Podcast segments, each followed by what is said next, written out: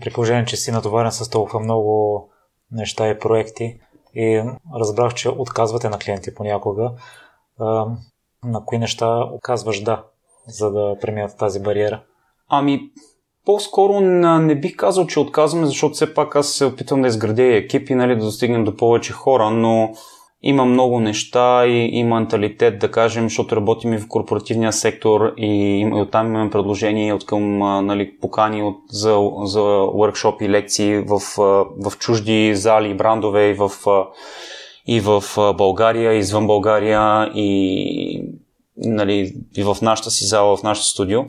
А, в общи линии нали, до някъде е return on investment нали, от, към, от към време и нали, от към long term, от към дългосрочно планиране, защото аз не съм от а, тези, които мислят от днеска за утре, като цяло, нали, изграждайки бранд и някаква стратегия и като цяло мисленето ми е по-скоро, по-скоро дългосрочно. Нещата, които правим от гледна точка на движение, също искат много време. Тоест, ако не си с този менталитет, шансовете да бъдеш, да се деморализираш и да, да, да, да, да се откажеш са много, много високи.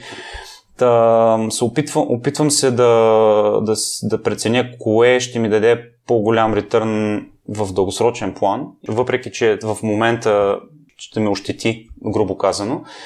Така си правя. Това, и като имам нови идеи и планове по същия начин, така си правя преценката.